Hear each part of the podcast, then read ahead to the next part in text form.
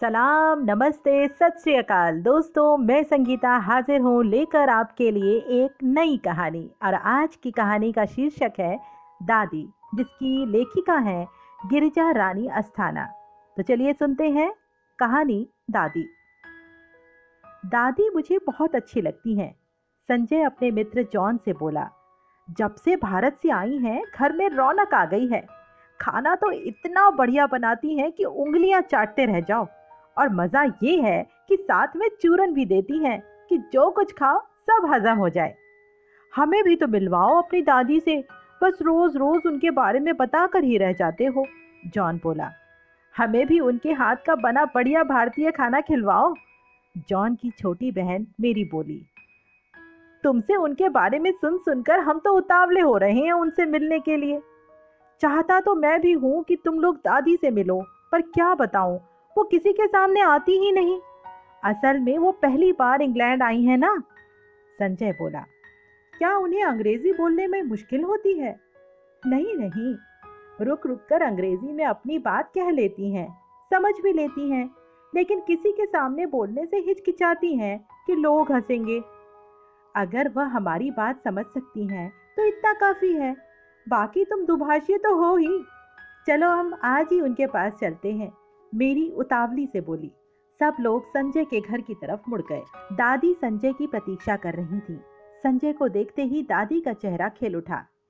दादी, आज क्या है खाने में? घर में घुसते ही संजय ने दादी के गले में बाहें डालते हुए पूछा। तेरी मनपसंद मटर की कचौड़ियाँ, दम आलू और खीर। दादी उत्साह से बोली।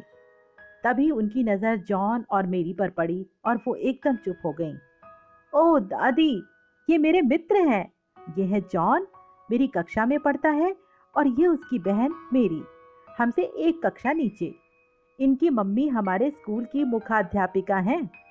संजय ने जॉन और मेरी का परिचय कराया। हेलो दादी। दोनों ने दादी का अभिवादन किया। जवाब में दादी मुँह ही मुँह में कुछ बुदबुदाई, जो किसी को सुनाई नहीं दिया। दादी, जॉन और मेरी आपके हाथ का बना खाना खाने आए हैं, संजय बोला। ठीक है। हाथ मुँह धोकर आ जाओ। दादी खाने की मेज लगाने लगी। सब लोग खाना खाने बैठ गए और दादी प्यार से खिलाने लगी, लेकिन बोली कुछ नहीं। जॉन और मेरी ने बहुत चाहा दादी से बातचीत करें, लेकिन असफल रहे। दादी या तो बुदबुदा कर उत्तर देती, जो किसी को सुनाई न देता, या फिर मुस्कुरा भर देती। बल्कि अधिकतर समय बस मुस्कुराती ही रही, फिर थोड़ी देर बाद अपने कमरे में चली गई। कितनी अच्छी है तुम्हारी दादी। जॉन बोला, और उनकी साड़ी तो देखो कितनी सुंदर है। मेरी ने कहा, ये साड़ी भी एक समस्या है। क्यों? जब शाम को मैं कहता हूँ, दादी पार्क में चलिए, आपका मन बहलेगा तो मना कर देती हैं। उन्हें लगता है कि साड़ी देखकर लोग उन पर हंसेंगे। यहाँ कोई साड़ी जो नहीं पहनता ना? संजय ने कहा, काश तुम्हारी दादी हमसे बातें करती मुझे उनसे कितनी बातें पूछनी है भारत के बारे में। भारत के त्योहार, भारत की लोक कथाएँ, मुझे पक्का विश्वास है कि उन्हें बहुत सी कहानियाँ आती होंगी। मेरी बोली, खजाना है लोक कथाओं का उनके पास। संजय ने बताया। थोड़ी देर में वे चलने लगे तो संजय को जैसे अचानक कोई बात याद आ गई। वो बोला, थोड़ा ठहरो। फिर दादी के कमरे में चला गया। दादी से कहा, दादी चूरन तो दो। मैं जॉन और मेरी को भी दूँगा। नहीं नहीं, उन्हें मत देना। ये अंग्रेज़ बच्चे हैं, कहीं बीमार ना हो जाएँ।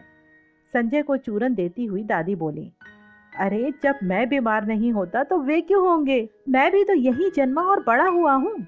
फिर भी कहती हुई दादी पीछे पीछे आने लगी, फिर रुक गई। संजय ने थोड़ा थोड़ा चूरन जॉन और मेरी को भी दिया। मेरी ने थोड़ा सा चूरन जीप पर रखा, फिर थोड़ा और, फिर सारा मुँह में रख लिया। वाह, बड़ा मज़ेदार है ये तो। मेरी की देखा देखी जॉन ने भी चूरन मुँह में डाल लिया और चटखारे लेकर खाने लगा। दादी चूरन बहुत मज़ेदार है, दोनों ने चिल्लाकर कहा और बाहर निकल गए। शाम को संजय दादी के साथ बैठा भारत के किस्से सुन रहा था कि दरवाजे की घंटी बजी। संजय ने उठकर दरवाज़ा खोला। सामने जॉन था। दादी को देखकर बोला, दादी, आपकी दवा तो जादुई है सारा खाना हजम और भूख फिर से लगाई है। दादी ने धीरे से थैंक यू कहा और अपने कमरे में चली गई। संजय, तुम अपनी दादी को स्कूल में ले आओ ना। वो बच्चों को भारतीय सभ्यता, संस्कृति आदि के बारे में कितना कुछ बता सकती हैं। तुम जानते हो, मुझे इससे कितनी खुशी होगी अगर वो मेरे स्कूल चले। कितनी बार तो कह चुका हूँ, मैं बार बार कहता हूँ, दादी, मैं आपकी सब बात सबको समझाऊँगा। आप एक बार तो चलो। ऐसे ही कुछ दिन और बीते। जॉन और मेरी अक्सर संजय के घर आते। दादी के पास बैठते और कोशिश करते कि उनसे बातचीत करें। अब दादी जॉन और मेरी के पास बैठने लगी थी, लेकिन बोलती फिर भी ना थी। एक शाम जॉन, मेरी और संजय पार्क में क्रिकेट खेल रहे थे। उनके साथ मेरी का छोटा सा कुत्ता टॉम भी था। वो भी उनके साथ दौड़ रहा था। यदि गेंद दूर चली जाती तो वो दौड़ कर उठा लाता और फिर मुँह में दबाकर सारे पार्क में दौड़ने लगता। उसके पीछे जॉन, मेरी और संजय भी दौड़ते।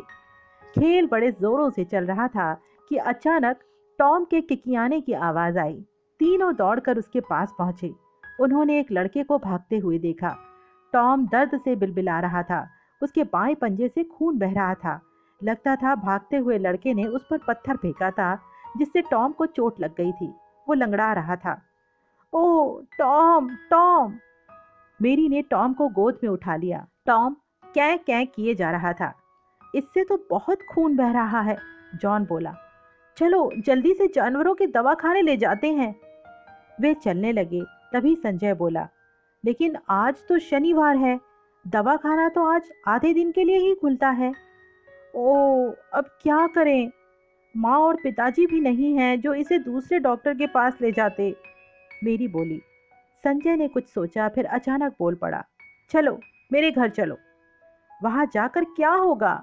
जॉन ने पूछा, दादी इसकी मरहम पट्टी कर देंगी और दवा भी लगा देंगी। तुम्हारी दादी? क्या वो जानवरों का भी इलाज कर लेती हैं? जॉन को विश्वास नहीं हो रहा था, तुम चलो तो हो। भारत में तो हमारे घर में पूरा चिड़ियाघर है गाय, भैंस, बकरी, कुत्ता, बिल्ली और दर्जनों चिड़िया। दादी ही सबका इलाज कर लेती हैं। तब तो जल्दी से चलो। कहते हुए मेरी टॉम को गोद में लिए संजय के घर की तरफ़ चलती। घर पहुँचने पर जैसे ही दादी ने दरवाज़ा खोला, संजय बोला, दादी, टॉम को चोट लग गई है। जल्दी से घाव पर दवा लगाकर मरहम पट्टी कर दो। मैं? मैं? मैं मरहम पट्टी कर दूँ? तेरा दिमाग तो ठीक है। मैं उस कुत्ते को देसी दवा लगाकर पट्टी बाँध दूँ तो जॉन के माँ बाप जाने क्या कह बैठे। तुम ये सब छोड़ो कि वे क्या कहेंगे, बस तुम तो पट्टी कर दो। तभी मेरी टॉम को लेकर अंदर घुसी। टॉम अभी तक कै कै कै कै कर रहा था। जब दादी ने टॉम को देखा तो सारी हिचकिचाहट भूल गई। उन्होंने मेरी से स्पष्ट स्वर में कहा, आओ, मेरे साथ।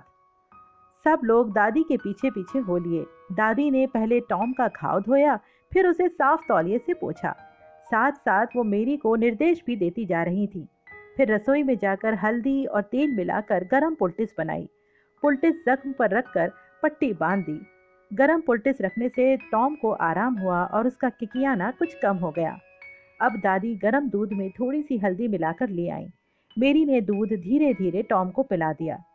संजय और जॉन अचरज से देख रहे थे कि वही दादी जो हमेशा चुप रहती थी, किस तरह रुक रुक कर धीरे धीरे अंग्रेज़ी में मेरी को निर्देश दे रही थी।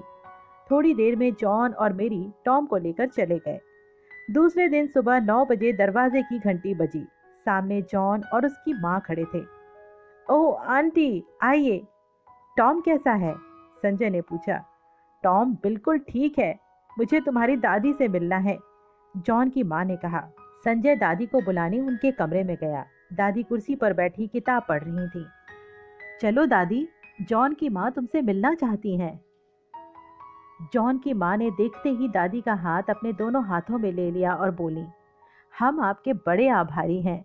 आपने टॉम की मरहम पट्टी ना की होती तो उसकी हालत खराब हो जाती। आपकी दवा से उसका आधा सख्त अभी ही ठीक हो गया है। आपने क्या दवा लगाई थी? दादी जॉन की माँ का मुँह देखती रह गई। बताइए ना, आपने क्या दवा लगाई थी? जॉन की माँ ने फिर पूछा। दादी कुर्सी पर बैठ गई और धीरे धीरे जॉन की माँ को हल्दी के बारे में बताने लगी। फिर तो जॉन की माँ पूछती गई और दादी बताती गई। दादी की हिचकिचाहट धीरे धीरे न जाने कहाँ खो गई। बातों का सिलसिला ऐसा जमा कि बहुत व्यस्त रहने वाली जॉन की माँ पूरे एक घंटे तक बैठी रहीं और दादी उन्हें घरेलू नुस्खों के बारे में बताती रहीं। अंत में जॉन की माँ बोली, दादी आप बच्चों के स्कूल में आइए और अपने इस खजाने के बारे में सबको बताइए। इतना सारा ज्ञान आपके पास है। इसका लाभ सबको मिलना चाहिए। फिर संजय से बोली, संजय, तुम अपनी दादी को स्कूल ज़रूर लाना और हाँ इसी सुंदर साड़ी में। अवश्य, आंटी।